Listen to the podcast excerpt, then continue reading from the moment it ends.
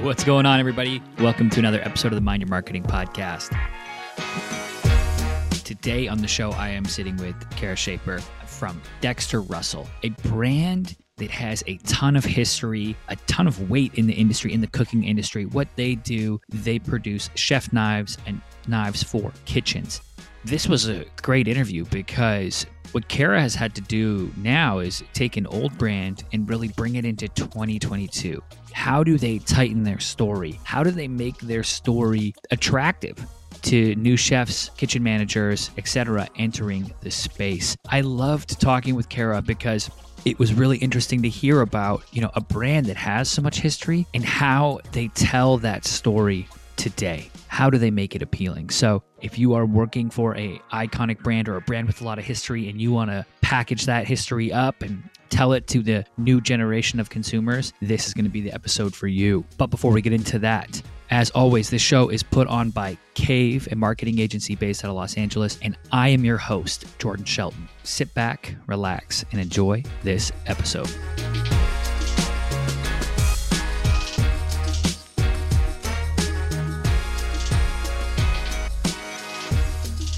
Oh, what's shaking and baking, my marketing people? Welcome to another episode of the show.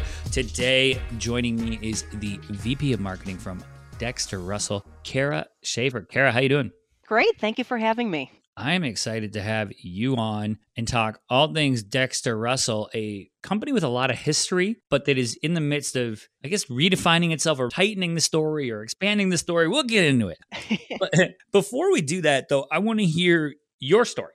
How did you get into this crazy world of marketing and find your way to Dexter Russell? Sure. Again, thanks for having me. I've worked for some really interesting companies, and the first one was called New Era Cap, and they make licensed headwear. But they were a great place to start my journey in marketing because they were so insight driven. I joined there a few years after the Major League Sports team started allowing flexibility in their marks. So, historically, if you wanted a Yankees cap, it had to be team colors. And then Spike Lee requested a red Yankees cap, and that spurred this whole fashion revolution. And I was at New Era right after that happened. So, New Era was all about mass customization and personalization and insight driven product innovation and how we meet this great demand now for variety and fashion. So that's where I started, and it really started this foundation for me of insight driven innovation. From New Era, I went to Hasbro, which is again a company that is hugely focused on consumer insights and it's hugely focused on innovation and storytelling. I was there for 11 years. I managed a bunch of brands, including Nerf and Super Soaker. And again, we really just learned how to focus on insight driven innovation. An example would be when I was working on Nerf, we wanted to appeal to girls. And as we were looking at how best to position Nerf to girls, we realized that Hunger Games, the movie, was coming out. And that obviously had the potential to be a huge blockbuster because the book had been successful. So we're able to really tie into pop culture and launch a brand of bow targeted blasters that kind of epitomize Katniss and that message of strong female empowerment. Enable us to take the brand from a very small percentage of girls to really bringing them into the franchise.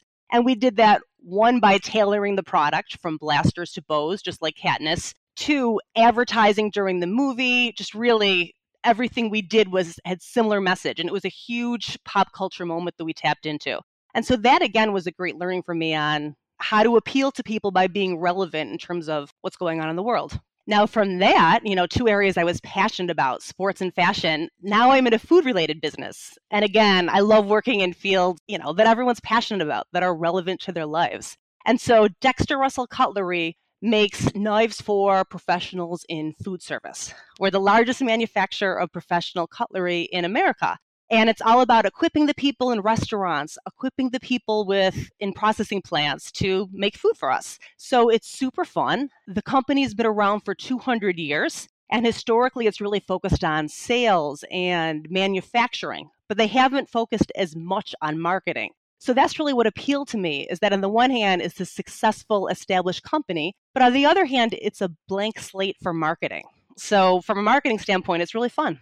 I love that, right? I love this. One, Dexter Russell, the opportunity it presents when you're like, this company is so rich with history, been around since 1818. But then, two, there's so much left to be written from a story perspective and how to kind of you know take the company into 2022 with storytelling online and how do you do that within the core of the company and the core of the story but also expanding it and doing new things i, I think that is amazing i also wanted to just do a little shout out to the work at Nerf and actually not only tapping into contemporary culture and what's going on, but then having the product curtailed towards it. I think that is fantastic and something that we sometimes think is only reserved for massive companies. But small customization on your product, even if you're just a small retailer, those types of things can go a long way in speaking and tapping into the customers, really their psychology and where they're at with regards to purchasing. So I love that. Now, talk to me today. You're at Dexter Russell. You walk in. Actually, let's not go today. Let's go back to day one. All right. You walk in the door.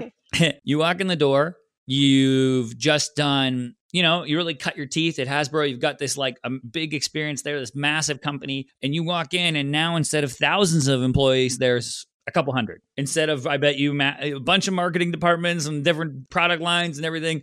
How many marketers are at Dexter Russell? 10.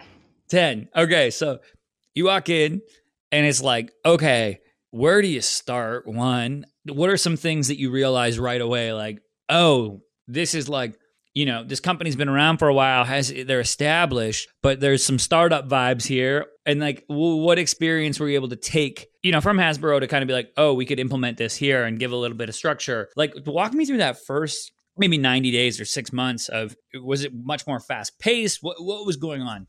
Yeah. Well, one thing I noticed right away is that the people at Dexter are super passionate about Dexter. And I'm not just saying that. Most of them have been there for, I mean, the average tenure must be 20 years. You wow. know, if you walk in the manufacturing plant, there's a lot of relatives. It's a really tight knit family. And people take how they manufacture knives, how they craft knives very, very seriously. So there certainly is an element of respecting the process. Like people just bleed Dexter blue. They're very fanatical and passionate about the craft of knife making.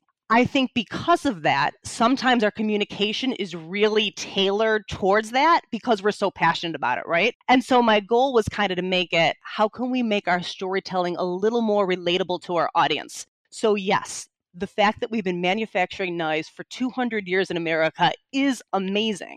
But to really reach consumers or end users on an emotional level, we need to also relate a little bit more to their lifestyle versus just us. And I think that was understood prior to my arrival by the CEO, but my job is kind of to take that storytelling to the next level. So then the first thing I really focused on is okay, there's a lot of great aspects of this company, but what is the story we want to tell? And so we really focused on talking more to our end users and a day in their lives as they use our knives. And what we learned about our audience, our end users, is that kitchens and food service jobs have a lot of organized chaos. We were told that, hey, these jobs are not for the faint of heart, right? Kitchens are high energy and they're gritty and there's a ton of multitasking. There's a lot going on. And the people that choose those jobs really thrive on all of that. And they're focused on getting the job done and efficiency and they're resilient. And we found that the reason why they love our knives, and our knives really are widely distributed in professional kitchens. If you work in a professional kitchen, you're going to know our brand. But the reason why they love our knives is because we kind of help them create magic from the madness. You know, our whole message is like, hey, embrace the chaos. Like, we understand how chaotic the kitchen is, and our knives are durable and reliable, and they perform and they're sharp and they help you get your job done. And so we realized there was really a parallel between our knives in terms of their performance, resilience, durability, and the people that use our knives. It's kind of that same mentality of just get that job done, you know, create excellence, respect the craft. And so that's kind of the emotional story that we're starting to tell now. So we're in the middle of a rebrand. We'll be updating our site. We're close, a couple more months, but we want to start talking to end users in that way, not just made in America since 1818. So it's all about establishing that emotional connection. I love that and tapping into anyone who's worked in a kitchen before knows that feeling of, oh, we just had a couple sendbacks. There's 10 chits in line and our expo called in sick. Eh, so now the kid, the manager is he's expoing food and you just need your tools to work at that point. and like hey i'm gonna power through i got x in front of me and you're just head down go go go and you can't afford to have a faulty tool right? I love that putting yourself in that mindset of, hey, that's our customer, right? There needs to be a trust factor when, of course, when things are slow, yeah, take your time, whatever. But that chaos, the dinner rush, when that's coming on, like you don't have to second guess. The tool is going to work. It's going to be there, and you know you're going to be able to affordably outfit your kitchen, also in your kitchen staff, which I think is another big part of when we look at the restaurant business and the amount of understanding that that kitchen manager or the chef like margins are part of the game. Anyone who's worked in restaurants knows it's like we need to understand our already a lot of times on extremely thin margins with food that that makes it like we can't afford food waste. We can't afford to have bad equipment messing up dishes. Like all of those things start to matter. So i love taking that step away and say the knives they're really the tool that makes the person the all-star in the back right? And focusing on that person and their problem. So i love that in doing that rebrand and going through and figuring that out, did you all like just start going into kitchens and interviewing people? Like, how did you start to hear our stories? Yeah, you know, our sales force has a ton of connections. So they set us up with customers to interview and they some of those customers let us visit them in their kitchens so we could really see our knives in action in their world and it was super helpful. Oh, I love that. And eh, there's some lesson here too, right? Of going from and anybody can take any listener looking at what are the ways you can tell your story and shifting it from product features to customer enablement and community and what is how do you serve the community and customer enablement and the story almost takes care of itself at that point so i love Absolutely. that are there, are there any channels that you are all throughout the rebrand now are focusing on is it a pr push is it hey is it TV? Is it display? Is it email, social? Like, what's the growth channel from a marketing perspective as you move forward? Web now, as we focus on our web rebranding. But to your point of community involvement, I think that's a good example of how we can bring this to life. So this year we partnered with a group called Mercy Chefs, and Mercy Chefs are focused on disaster relief. And so this year I went down right after Hurricane Ida to watch the Mercy Chefs use our knives in action. And I actually saw them right after the disaster set up a kitchen in trailers in a church parking lot that could feed 20,000 people a day. And so, and the Mercy Chefs are incredible. They are completely focused on nourishing people impacted by tragedy. But seeing our knives perform and hearing these chefs say, hey, you know, we have a ton of logistical things to handle. We need knives that perform. Like we're giving these knives to volunteer. We need these knives to chop vegetables for 12,000 salads a day. And so we really appreciate your product. Like it's durable. The grips are non-slip, which is helpful with volunteers. Things stay sharp. We don't need to worry about sharpening them. All of that just kind of to me epitomize the value of our brand. And we want to go in paths like that where we're making a difference. We do have celebrity chefs, but they tend to be people that organically use our brand anyway, you know, based on their history as a chef. But to reach people marketing wise, we want to partner with organizations that are making a difference, that really speak to our values, not just going for like the latest chef at a trendy restaurant. It's about much more than that to us. I love that because, frankly speaking, consumers are tired of brands doing the performative stuff. They want to know, like, what are you really about? What do you really stand for? What are the values and are you living them? And do you support the community or do you only support the community when it's advantageous to make a couple bucks? Like consumers are so savvy in every industry. So I love when I hear about companies that are like, hey, we're outfitting these chefs and like, go, they're doing this thing, they're doing something. And they're also like, they're doing something that's just good for people. And hey, that ends up right. All ships rise when that tide comes in. So I absolutely, absolutely love that. Now, I do want to talk a little bit and kind of shift now when we talk about marketing and you're doing that, I want to bring up this topic of structure and flexibility. And how do you balance both? At the stage that Dexter and Russell is at, and maybe elaborate on, on both of those when you you look at where this company's at. Because I think a lot more companies are at what I would call I don't want to say this level, but this phase of like you're not a startup, you have defined sales, you have a team, you know, medium sized business. It's a proper it's proper business. It's not like oh we raised a bunch of money and we're gonna run out in a month and we no there's an operating business, but we're also not GE with you know and like with, with the craziest brand restrictions and everything. So walk me through how you all balance that. Yeah, I mean, I would say that's one of my biggest challenges. It's something we talk about all the time because I'm coming mm-hmm. from Hasbro, and at Hasbro, there was definitely a shared belief system in terms of how to get things done. In terms of project management was very buttoned up. How much time we're spending on innovation, how to brief an agency, like how to evaluate the competition. There are processes in place for all of that. And to some extent there might be a little more red tape right and layers of approvals. Like there's a trade-off between agility and structure that I, am still working with at dexter. At dexter i came in i was kind of like all right where's the agency brief? Where's the packaging brief? Where's my digital asset library of copy and images? And that stuff hadn't been developed yet and so, you know, it's interesting to me. My challenge is to keep that nimbleness that Dexter has and that passion and just the ability to have that entrepreneurial feel. We really value. That's how we get stuff done. At the same time, coming from a larger company, there are certain processes that I've tried to bring from a project management standpoint or just from a benchmark or milestone standpoint, just to kind of help guide us and make sure we're all in the same direction. I mean, so for marketing, you know, the first thing I did was execute market research. The second thing I did was, hey, let's get a brand style guide. And once we have the style guide, we can go in different directions for video or print, etc. But we need to make sure that we're all on the same page on that SMI, the single most important message, and how we're communicating it. Like, so some of that is some of the structure I'm trying to bring without getting bogged down so much that it just takes too long to get stuff done. We don't want to lose our entrepreneurial spirit because that enables us to be responsive. I love it. And it's, I think,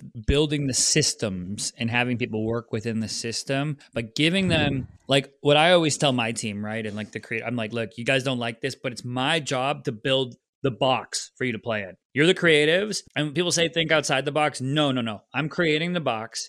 and the box is you can't use the logo upside down and at a 45 degree angle. And here's our approved images. But also, here's our system for like getting memes out the door. And then people go, oh, okay, cool. And they can have their creativity within the box. And that's how it doesn't sound fun, maybe to anyone who's listening, but that's the reality of when you start to get into brand social, right? Is like we have to have some structure. This isn't just freewheeling, but we also want to be reactive and be able to do it. So it's, yeah, I, I think that agility is uh, attractive when you're looking at, you know, being able to work under brands because, okay, uh, you, might you'll like this. Like we said it, we worked with a, a bank a few years ago, Fortune 500 bank, right? That I can't legally say who it was, Net, of course. But I'll just say this it took four months to get a tweet approved. And I was just like, I came out of that whole process, the contract. I'm like, that's not a fit for us. I have no interest in that. I have no interest in 27 approvals and lawyers thinking that they're going to, that they're writers again. And I'm just like, I, this is all not fun for me. So,